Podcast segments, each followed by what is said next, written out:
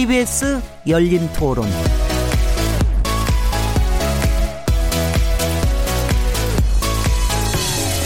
안녕하세요.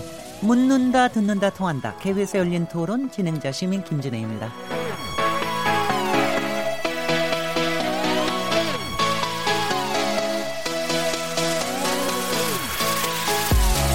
서울시가 소득 취업 여부와 관계없이 청년들에게 매달 50만 원의 수당을 지급하는 일종의 정책 실험을 검토하는 것으로 알려져 논란이 일고 있습니다.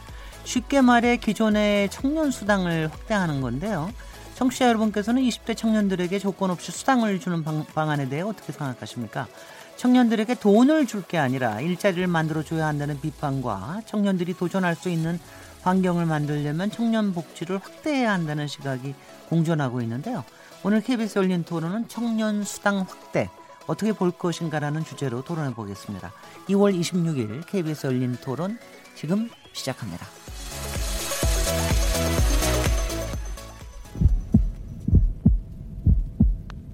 살아 있습니다.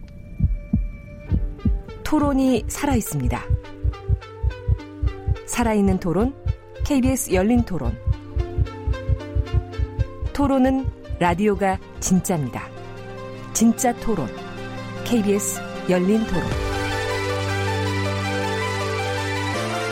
KBS 열린 토론 청취자 여러분께서도 토론에 참여하실 수 있는 방법 안내해 드리겠습니다. 오늘 KBS 열린 토론은 청년 수당 정책에 대해서 얘기 나눠볼 텐데요. 서울시가 미취업 청년들에게 6개월간 매달 50만 원씩 지급하는 청년 수당을 확대하는 방안을 검토하고 있는데요. 청취자 여러분들께서는 소득 취업 여부와 관계 없이 기본소득 개념으로 청년 수당을 주는 방안에 대해 어떻게 생각하십니까?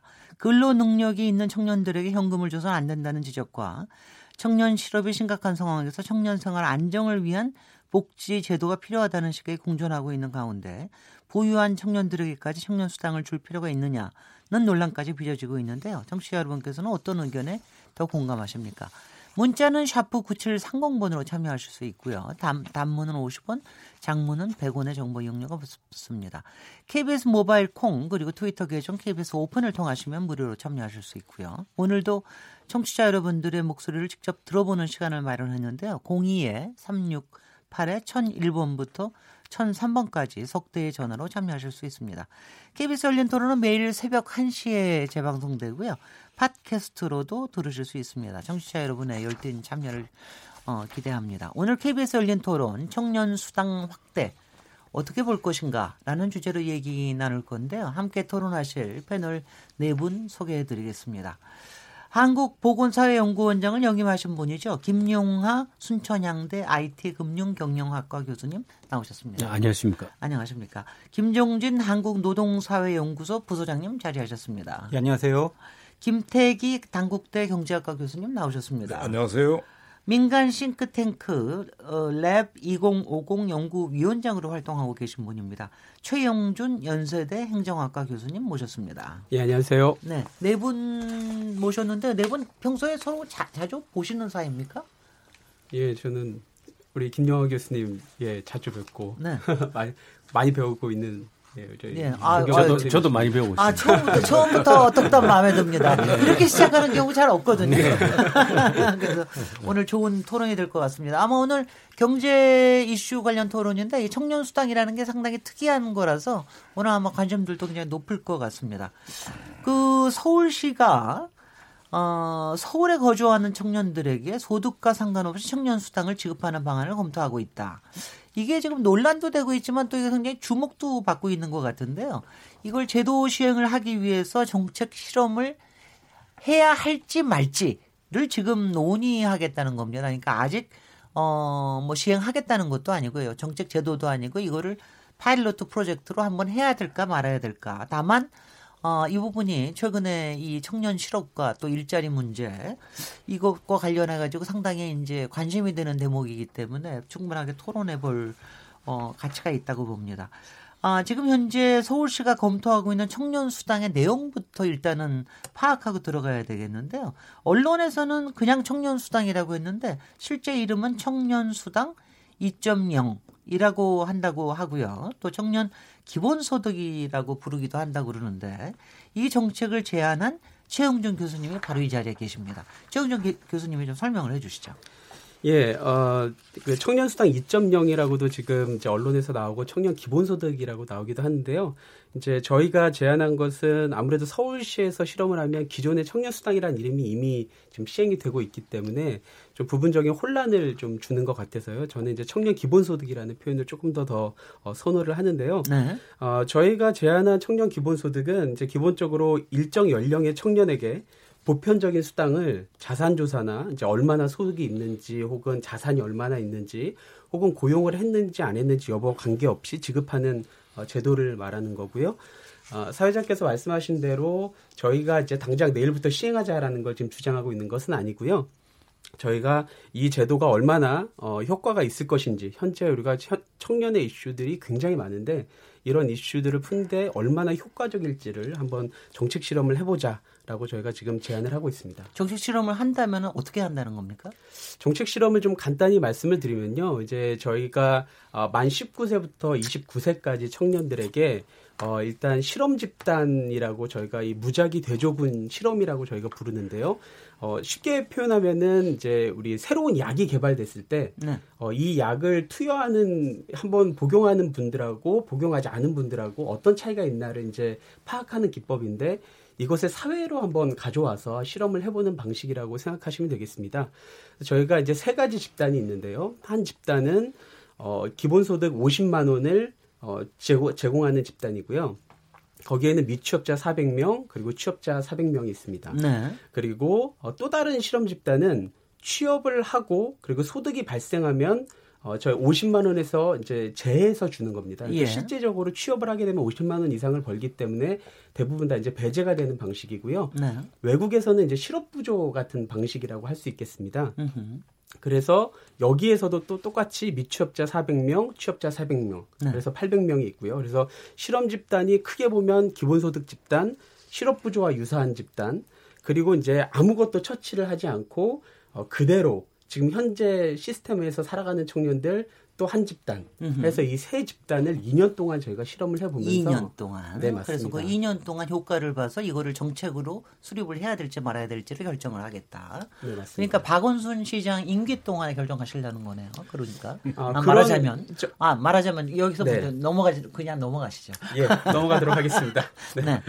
지금 서울시는 지금도 청년 수당 제도를 운영하고 있는 거로 알고 있습니다. 서울시뿐이 아니라 성남시에도 일부 하고 있는 거, 경기 도에서 하고 있던가요? 이렇게 하고 있는데 이번에 제한된 청년 기본소득이 기존의 청년 수당하고는 어떻게 다른지 어, 좀 비교를 해보셨는지 모르겠습니다. 김정진 부소장님. 예, 음, 논의되고 있는 기본소득하고 청년 수당하고 좀 비교해서 말씀 좀 드리도록 하겠습니다. 네. 일단 문제의식은 기본소득은 청년의 혁신성에 좀 초점이 있습니다. 그런데 기존의 서울시의 청년수당은 학교를 졸업하고 사회 진입을 하지 못하는 청년들, 그러니까 자존감 하락, 뭐 빈곤한 청년, 그리고 일본 같은 곳에는 뭐 운두메토리 뭐 표현도 네네. 하죠. 그런 청년들이 주요 이제 대상이 되고 있고요. 어, 미취업 청년이 핵심 대상입니다. 그런데 기본 소득은 서울에 거주하고 있는 어, 불특정 청년을 대상으로 좀 하고 있는 것 같고요. 그리고 어, 기본 소득은 청년의 어, 자유, 혁신 발굴의 목적이 있다면 서울시 기존 청년 수당은 어, 청년의 수당 월 50만 원 지급뿐만이 아니라 어, 심리 상담, 일 경험, 그리고 단절된 청년들이 지역에서 공동체를 형성할 수 있도록 동네 모임이 있습니다. 어슬렁반상이라고. 네. 어, 편하게 나와서 만나라. 뭐 이런 모임도 있고 내일 탐색 프로젝트 이런 것도 있어요. 그러니까 청년이 대표적으로 제가 이제 만나면 청년을 보면 서울역 맞은편이면 쪽방촌이 있거든요. 네. 어, 청년들의 다양한 사회 경험도 할 수 있는. 그러니까 쉽게 말하면 월 50만 원을 6개월 무조건 주는 건 아니고요. 여기 연결 프로그램이 어, 마음 건강, 어, 내일 탐색 프로그램들이 있죠. 그래서 차이가 지금 논의되고 있는 기본 소득하고는 문제 인식, 정책 대상, 프로그램 그리고 사회적 안전망 등의 방향에서 조금 차이가 있는 것 같습니다. 그러니까 지금 서울시에서 주고 있는 청년 수당은 50만 원씩 주는 대신에 이른바 뭐라 그럴까요? 다시 뭐 취업 활동을 위해서건 아니면 본인의 심리 건강을 위해서건 자기 어떤 활동에 참여를 하는 걸 조건으로 한다. 아, 기여를 네. 전제로 한다고 표현도 합니다. 기여를 전제로 공공 봉사를 한다는 뜻이죠. 어, 그건 음, 봉사로 가능하고 어, 만나서 강연을 들어도 되고. 네네. 어, 그리고 모임에 나와도 되고. 예, 예. 어, 오픈되어 있습니다. 그리고 그 50만 원 지금 현재 주고 있는 거는 6개월 동안만 주는 거죠. 예. 3개월은 조건을 따지지 않고 주고요. 네. 어, 4개월 쪽부터는 자기 리포트도 어, 네. 어, 제공하고 있어 6개월 동안 클린 카드로 어, 지급을 하고 있습니다. 그러니까 19살에서 29살 사이에 딱 한 번만 6개월 동안 받을 수 있는 거죠. 어, 생애 첫 한 번입니다. 현재. 생애 첫 한 번. 예. 알겠습니다. 요, 요거 혹시 성남시나 경기도에서 하고 있는 것도 잠깐 소개해 주실 수 있나요? 어, 과거에 성남 지금 현재 경기도에서 어, 청년 배당이라고 이렇게 하고 있는 것은 특정 연령 그러니까 이제 올해 24살 된 경기도에 거주하고 있는 예를 들어 3년 이상 네. 어, 거주하고 있는 청년 대상으로 해서 네. 어, 연 100만 원의 지역 상품권 화폐로 어, 주는 제도입니다. 그러니까 이건 어, 청년들한테 어, 100만 원의 지역 상품권 화폐를 분기별로 나눠주고 어, 어디에 썼는지 혹은 프로그램에 참여나 네. 어, 심리 상담 이런 어, 조건은 붙지 않습니다. 네. 예, 그래서 예. 서울시 청년 수당은 50만 원의 지급과 프로그램이 연결된 어, 네. 정책이고 네. 경기도나 성남은 어, 특정 금액을 경제에도 또 도움이 되겠 지역 경제하고 매칭을 네네. 한 어, 어, 지역 상품권을 주는 제도 네네. 이렇게 이해하시면 될 것 같습니다. 네, 이 내용이 어떻게 평가가 되는지는 조금 나중에 또 더 자세히 얘기할 수 있을 것 같고요. 어, 일단 개념은 좀 이해한 것 같으니까 본격적인 토론에 들어가겠는데요. 이제 도입 필요성에 대해서 총평을 간단히 듣기로 했는데 이미 두 분은 다뭐 여기 두 분은 다 이미 찬성하고 있는 것 같이 보이고요. 오늘 공교롭게도 말이죠. 오늘 보이는 라디오래야 되는데 오늘 같은 날.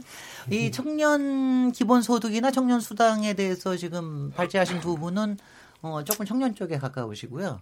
어, 그 다음에 이쪽에 계신 두 분은 조금 노령 기초연금 쪽에 가까, 가까우십니다. 아니, 그런 말씀 하세요? 아, 그러니까 우리는 그래도 갑자기 제가, 아, 그러니까 조금. 이상한 말씀 다 하시네. 그러면 연금 쪽에 조금 더 가까우십니다. 네. 그, 그 나머지 두 분께서. 받아들이겠습니다. 네네. 네. 김용화 교수님. 아니, 저 네. 오늘 저, 제가 보면 PD가 일부러 그렇게 짠 게 아닌가 하는 생각이 좀 들었어요. 네. 김용화 교수님은 어떻게 생각하십니까? 이런 청년 기본소득 아, 뭐, 지금 우리 사회에서 지금 청년 실업 문제가 심각하고, 어, 청년들이 뭐 여러 가지로 힘들지 않습니까? 뭐 그런 측면에서 이제 청년을 어, 여하튼 도와줘야 되겠다는 마음이나 뭐 그런 정책들은 필요할 수는 있겠습니다. 그런데 이제 그 도와주는 방법이, 어, 지금 이 청년 수당 같은 그런 행식으로 도와줘야 되는 것인가. 아, 실제로 저는 이제 이, 이 청, 청년청은 어, 우리나라를 이끌어 가야 될, 어, 그리고 어떻게 보면 세금을 내야 될 주체고, 어, 또 우리 생산의 주력계층입니다.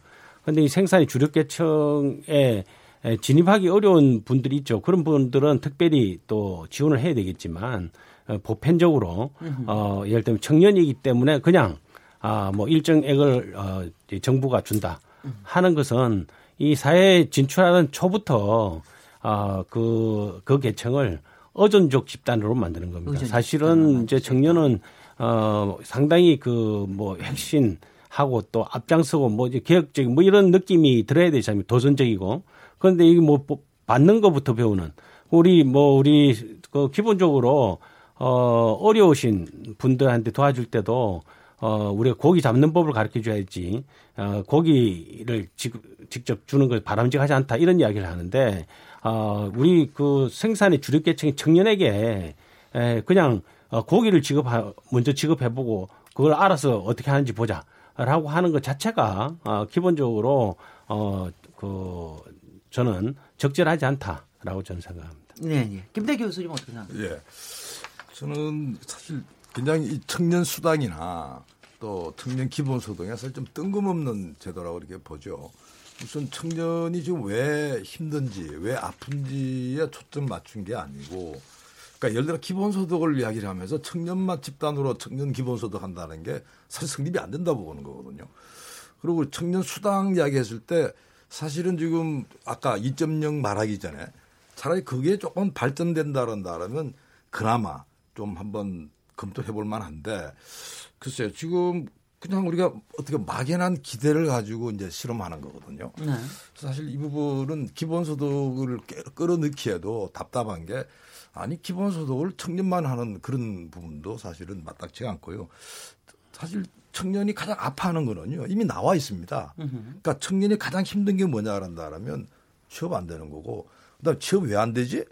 우선 제가 숙련이 없어요. 별로 기술을 못 배워가지고 취업하는데 그런 취업은 필요한 지식이나 기술이 모자라서 한데 두 번째는 정보가 없어.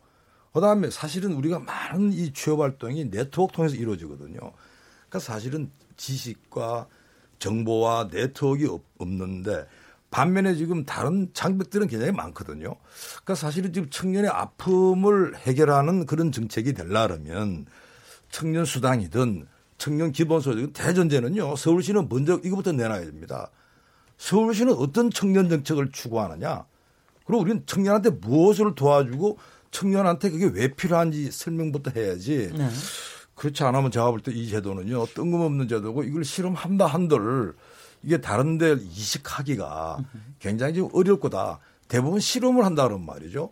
실험 목표가 분명해요. 왜 실험하지? 두 번째, 거기서 우리가 뭐를 우리가 테스트 해보려는 거야. 이게 나와야 되는데요. 그냥 그냥 막연하게 이렇게 알겠습니다. 갔을 때는 사실은 음. 나중에 이걸 가지고 해석하기에 음흠. 예를 들어 왜 50만 원 했느냐에 대해서 답을 해야 될 거 아닙니까? 네. 왜 50만 원이냐. 그리고 기본소득을 50만 원 한다고 했을 때 과연 그게 가능한 이야기냐. 음. 그러니까 사실 또 기본소득으로 이야기해 버리게 되면요. 50만 원 제가 볼 때 그게 불가능한 숫자입니다. 만일 수당으로 한다는다라면 그나마 좀 이해가 가는데 이걸 뭐 기본소득을 50만 원 한다는다라면 제가 볼 때는 아마 지금 우리가 지금 이 복지의 수요로 봐가지고 사실은 지금 가장 어려운 가난한 계층들 입장에서는 도저히 이거는 이해를 할 수 없는 알겠습니다. 이런 숫자가 될 겁니다.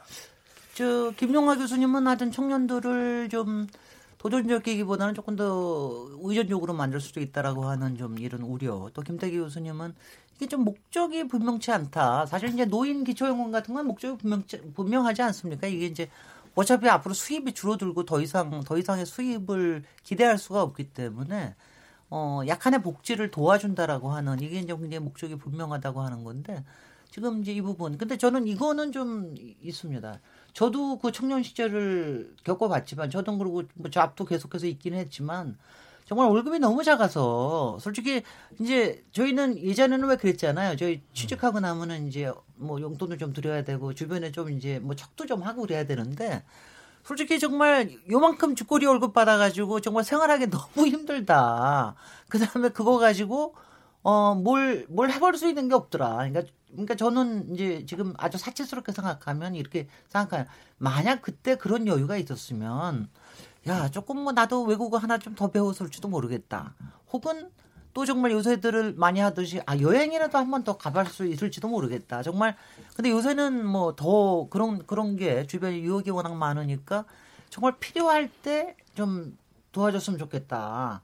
뭐 이러는 것 같은 게 저는 또 젊은 세대에는 좀 있는 것 같다는 생각을 저는 좀 합니다만은 저, 는 여기까지만 하겠습니다. 여기까지만 하고 최영준 교수님 네. 그 제기하신 부분에 대해서 문제 제기를 저 해, 저거 해주십시오 답변을. 사회자께서 말씀하신 부분 제가 굉장히 공감하는 바가 많은 것 같고요. 아마 잘 아시다시피 이제 단순하게 지금 취업률만의 문제가 아니라는 게 그게 이제 저희들의 문제 인식입니다. 이제 단순하게 어, 취업을 당장은 물론 취업이 지금 굉장히 중요한 이슈인데 어, 지금 저희들을 그, 그 청년들을 보면 저도 이제 청년들 가까이서 볼 수 있는 기회들이 많이 있는데 어, 청년들의 그 불안정성이 어, 이 청년들이 본인이 원하고 본인이 잘할 수 있는 곳으로 가지 못하게 만드는 지금 현재 그런 현상이 있다라고 이제 저희는 진단을 하고 있, 있거든요.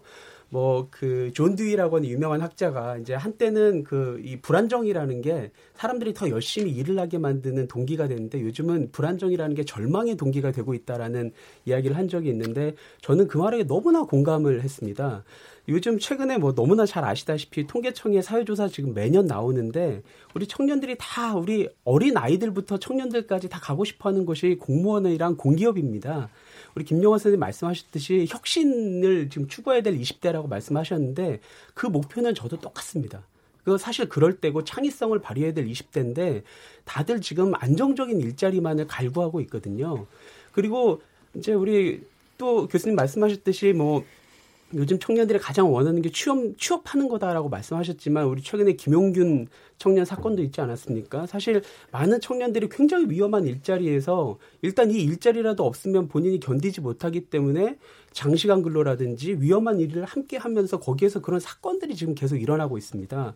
그런데 이제 이런 문제들 그러면 어떻게 하면 이 청년들이 단순하게 그 이 고용과 돈 여기에서 벗어나서 진짜 본인이 사실 20대라는 것은 본인의 생애 주기에서 사실 그 전체적인 경로를 결정하는 가장 중요한 시기에 어떻게 하면 이 청년들에게 안정을 주면서 사실 지금 창업을 하겠다는 저희 청년 인구가 지금 통계청에서 지속적으로 3%가 안, 넘, 안 넘습니다. 저희가 아무리 뭐 신문이나 이런 기사에서 창업이 중요하고 탈규제가 중요하고 아무리 얘기를 해도 실제로 청년들은 그걸 원하지 않거든요. 왜냐면은 지금까지 부모님이 그 많은 돈을 들여서 사교육을 시켜서 지금 여기까지 왔고 부모님들 실망시켜드리고 싶지 않고 이런 여러 가지 환경 속에서 지금 당장 또 뭐 이제 요즘은 그 청년들 빚이 통계청 조사에 따르면 거의 이제 48%의 청년들이 빚을 가지고 있다고 하는데 여기에서 어 본인이 진짜 원하고 생산적이고 혁신적인 활동을 할 수 있는가? 거기에 대해서 일단 첫 번째 저는 강한 질문을 좀 던지고 싶고요. 네. 그러면서 고용의 질을 높이는 데 있어서 안정성이 매우 중요하다. 그리고 두 번째 있어서는 너무나 잘 아시다시피 지금 우리 사회적 관계에 큰 위기에 놓여 있습니다. 청년들 보시면 저도 학교에서 보면 어, 남성과 여성 간에 굉장히 지금 사실 젠더 갈등이 심각한 상황이고요. 네. 그리고 노인과 청년들의 갈등도 굉장히 심각합니다. 노인들과 청년들 그리고 뭐 이것뿐만이 아니라 여러 가지 사회적 관계에 갈등이 있는데 그거와 또 더불어 사실 이런 것들이 쌓이고 쌓여서 저희 뭐 이제 저출산 저출산 문제는 너무 지겨워서 말씀도 잘 안 하시지만 아마 조금 있으면 2018년도 출산율이 아마 공개될 텐데 제가 볼 때는 글쎄 역대 최저가 되지 않을까 싶은 생각이 드는데요. 딱 한 가지 통계만 좀 말씀을 드리고 제가 좀 말씀을 좀 마치면 랩 2050이 저희가 이제 이 제안을 하기 직전에 어, 한국 리서치에 의뢰해서 전국 네. 성인 남녀 1,047명을 대상으로 2018년 10월 26일부터 29일까지 나흘간 온라인 서베이를 통해서 95% 신뢰 수준에서 3.1% 플러스 마이너스 포인트로 네. 조사한 게 있습니다. 네. 네, 좀 길었는데 네. 여기에 따르면은 어, 지금 청년들의 20, 20대 60% 이상이 결혼과 아이를 갖는 거에 부정적이고요. 여성들만 따지면 70% 이상이 부정적입니다. 그러니까 지금 이 청년들의 불안정이 우리 대한민국의 경제적 지속 가능성과 사회적 지속 가능성을 지금 심각하게 침해를 하고 있는데 여기에서 이런 어, 기존의 취업을 좀 더 시키자. 한 이 정도의 패러다임 가지고 현재 우리나라 청년 문제와 우리나라 이슈를 지금 저희가 접근할 수 있을까에 대한 의문을 가지고 있습니다. 네네. 김영화 교수님. 네. 네. 뭐 청년이 불안정하다는 우리 최 교수님 말씀에 대해서는 뭐 전적으로 동의하고요. 어, 정말로 불안정한 것으로 저도 생각합니다. 저도 학교에 학생들 가르쳐 보면은 항상 걱정하고 미래에 대해서 어, 안심하고 뭐 이렇게 편안하게 있는 학생은 거의 없는 것 같아요. 그런데 그, 그 불안정성을 해결하는 방법으로서 예를 들면 50만 원씩 6개월씩 준다고 해서 그것이 그게 불안정성이 해결될 것인가? 그런 그것은 그렇지 않다고 저는 생각하거든요. 음. 어, 불안정성의 어, 기본적인 원인은 어, 일단 가장 중요한 것은 뭐 지금 일자리를 내가 구할 수 있을 것이냐. 특히 그냥 일자리가 아니라 좋은 일자리를 구할 수 있을 것인가 하는 것인데, 어, 그런 이제 그 고민을 하고 있는 학생들에게 예를 들면 월 50만 원씩 6개월씩 6개월간 300만 지급한다고 해서 그 불안정성이 해결되겠냐면. 그 사실은 지금 어 우리가 과거 한 5년이나 10년 전보다 지금 많이 좋아진 것이 일단은 우리 그 대학생들이 국가 장학금을 통해서 거의 50% 정도의 학생들이 아그 등록금 같은 것도 장학금 어, 지원, 받고 장학금도 받고 있고 어또 뭐 우리 학교 중심으로 여러 가지 어, 이 고용부라든지 이런 쪽에서 실시하는 사업들이 굉장히 많습니다. 그래서 네. 어, 그런 그 사업들에 참여할 수 있는 기회들이 굉장히 많고요. 그런데 이제 그런 그 좋은 기회 학교 다니는 학생들은 그런 기회를 잡는데 문제는 이제 그 그런 기회를 못 잡는 학생들이 있어요.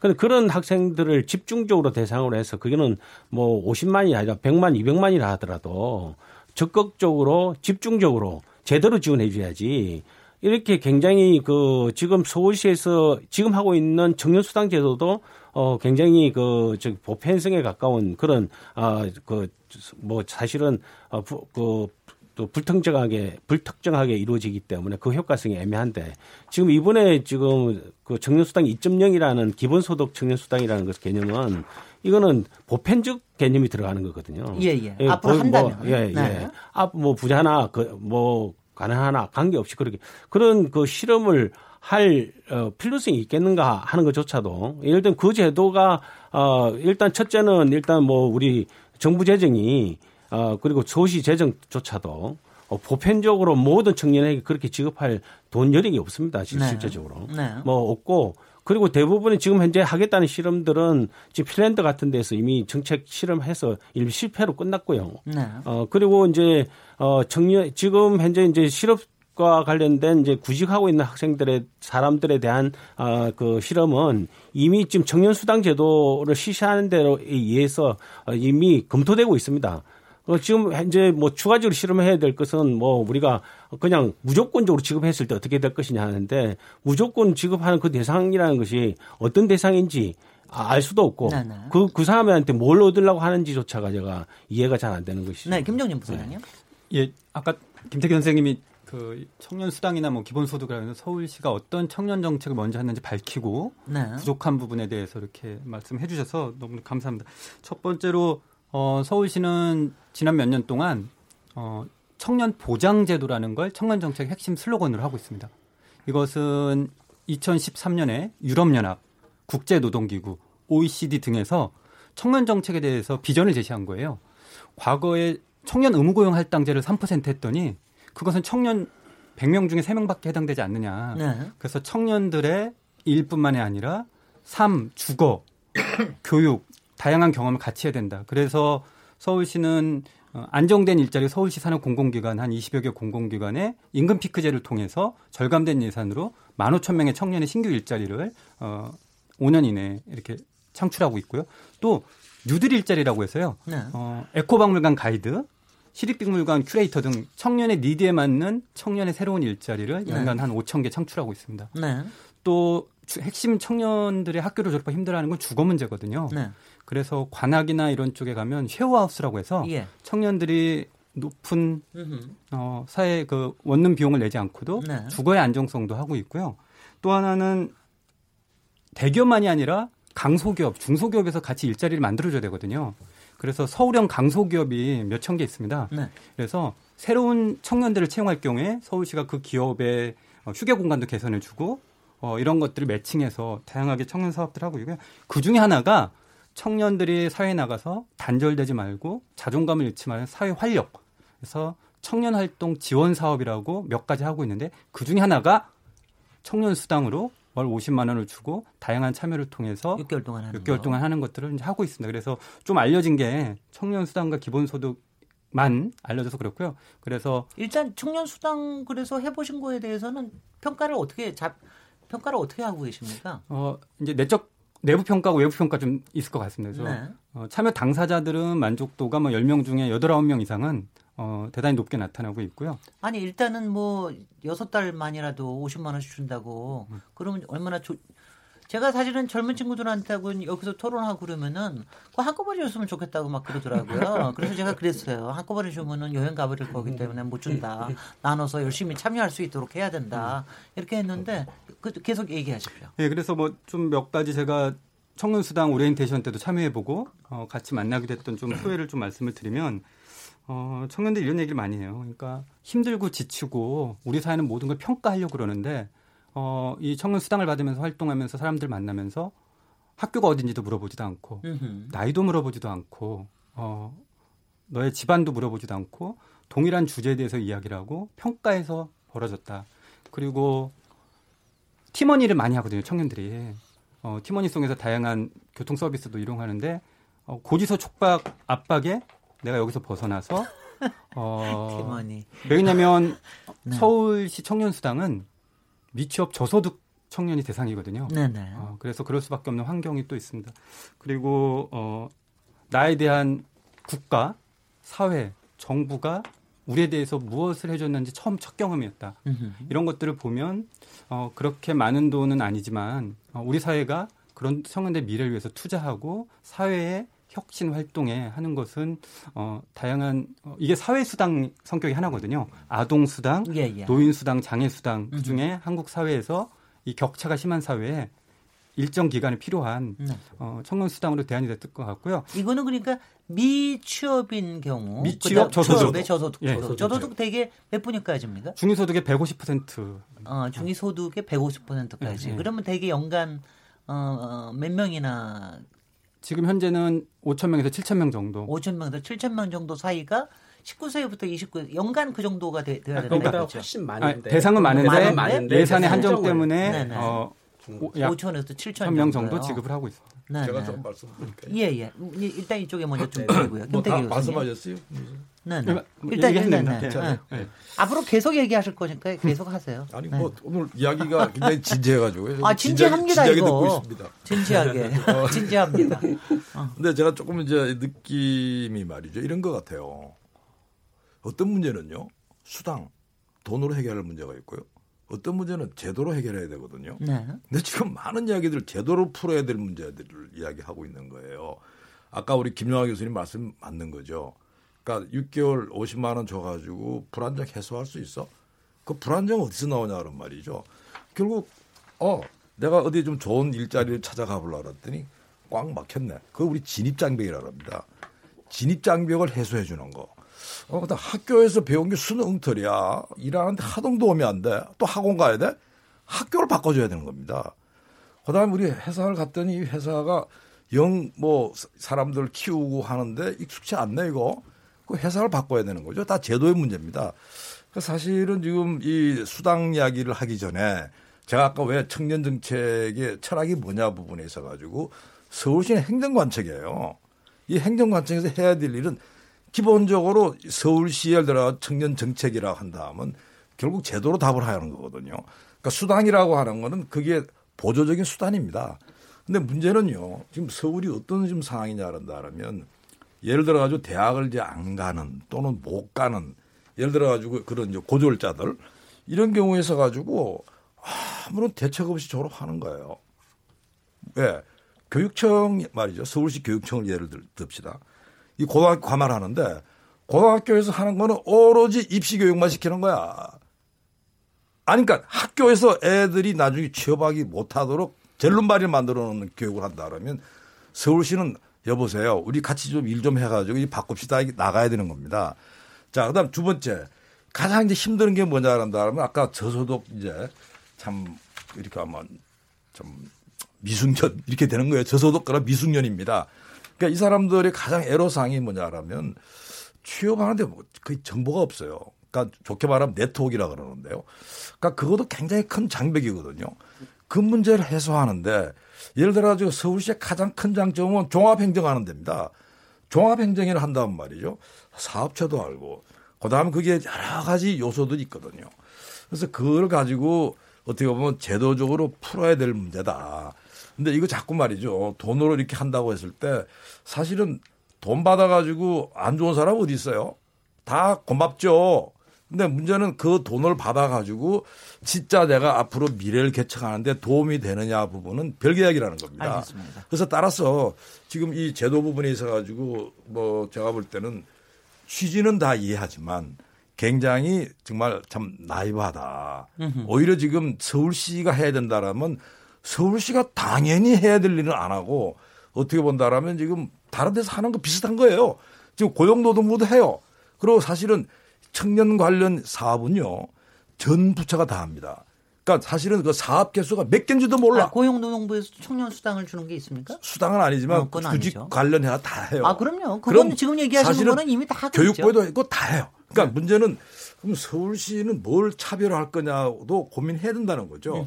그러니까 어떻게 본다라면 정부 부처에서 이런 부분들이 약하니까 우리가 한다 그런다라면 또 이해가 하겠는데 또 중복되고 차별화도 안 되고 단지 그냥 이 현금으로 가지고 한다 그러면 결국 현금 뿌리는 것밖에 더 돼요. 아, 진짜 받는 사람 청년들한테는 일시적으로 도움이 될지언정 그러나 제도를 풀어야 될 문제는 전혀 손을 안 대고 있다는 게 큰 문제라는 겁니다. 네네.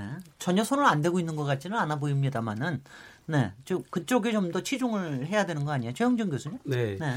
어, 김태기 교수님 말씀에 사실 상당 부분 동의합니다. 예를 들어서 학교 교육이 변화돼야 되고 좀 회사들이 좀 이렇게 청년들이 잘 일할 수 있도록 변화해야 되고 그리고 청년들이 더 좋은 일자리, 더 좋은 고용의 질을 가질 수 있도록 아, 사회의 전반적인 어떤 그런 장애물들을 제거해야 된다는데 전적으로 동의를 하고요. 아마 서울시나 중앙정부에서도 그걸 위해서 열심히 하고는 있을 겁니다. 하지만 어, 잘 아마 교수님들께서 동의하지 않을까 싶은데 예를 들어서 회사에게 개입해서 정부가 이래라 저래라 하는 것에 대해서 어느 정도 우리 교수님들께서 동의하실지 저는 좀 의문인데요. 저는 사실은 이제 점점 21세기 경제로 가면 갈수록 창업한 사람들한테 가서 이래라 저래라 하기가 사실 그 저는 일정 정도 저는 그건 아주 바람직하지 않다고 저는 개인적으로 생각을 합니다. 으흠. 그러면은 회사에게 더 좋게 고용의 질을 높여라라고 이제 저희가 무슨 개발주의 시대도 아니고 그런 걸 할 수 없고 그리고 학교 교육은 저희가 지난 거의 우리 몇십 년 동안 열심히 해보려고 했지만 지금 잘 안 되고 있지 않습니까? 물론 고교 학점제라든지 이번 정부에서 하는 여러 가지 정책들을 전 긍정적인 측면이 많다고 생각합니다만 교육 정책을 사실 서울시 소관도 아닐 뿐더러 서울시가 뭐 그런 거를 한다고 해도 그 시간 분명히 오랫동안 필요할 것이고 당장 우리 눈앞에 놓인 청년들의 이슈는 지금 당장 너무 세다는 거죠. 음흠.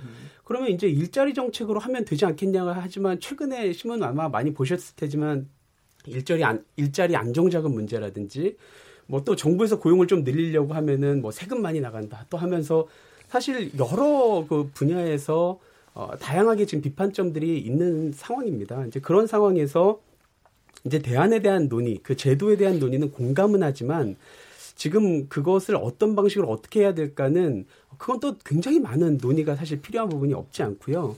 이제 국가장학금 우리 교수님 김영호 교수님 말씀해 주셨지만 최근에 어떤 신문에 이제 1월 31일자 신문이었었는데 거기 봤더니 국가장학금이 많이 늘었는데 청년의 부채가 줄지 않고 있더라라는 이제 기사가 나왔습니다.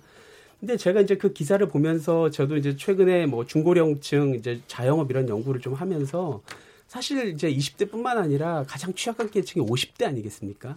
그러니까 사실 보면은 대부분 20대는 50대의 자녀들인 경우가 많습니다.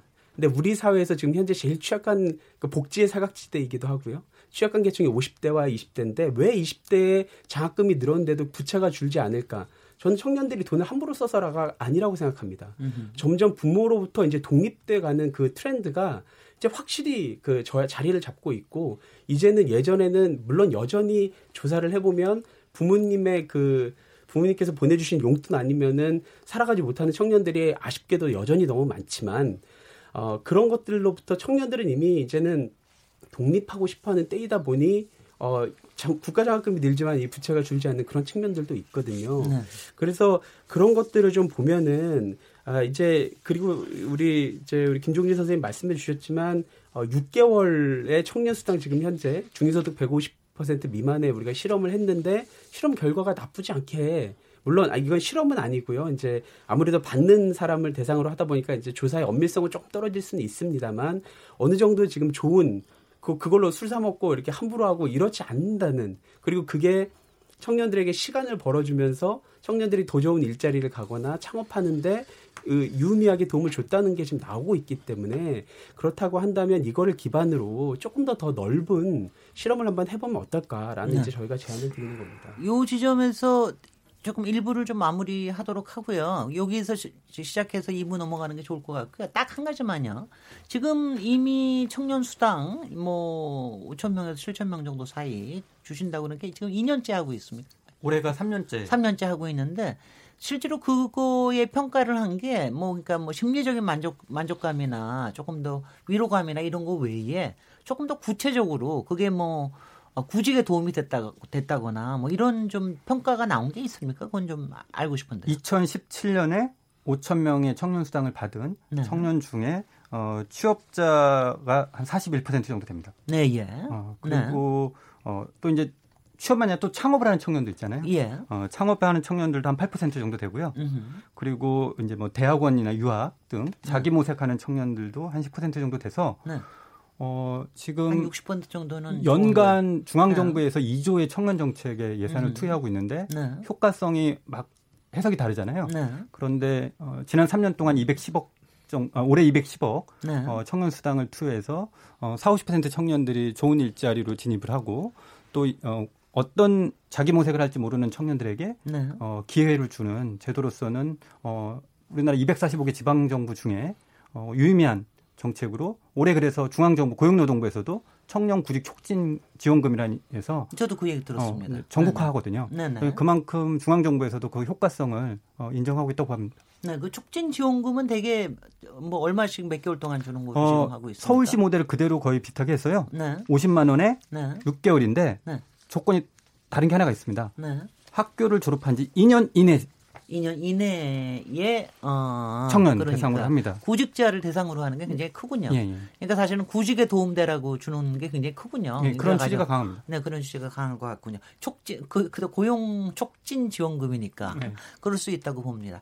여기서 1부 마무리하고요. 저희 2부에서 토론 이어갈 또 이슈들이 굉장히 많은 것 같습니다. 어, 잠시 쉬었다가 토론 이어가겠습니다. 지금 여러분께서는 KBS 열린 토론 시민 김진애와 함께하고 계십니다.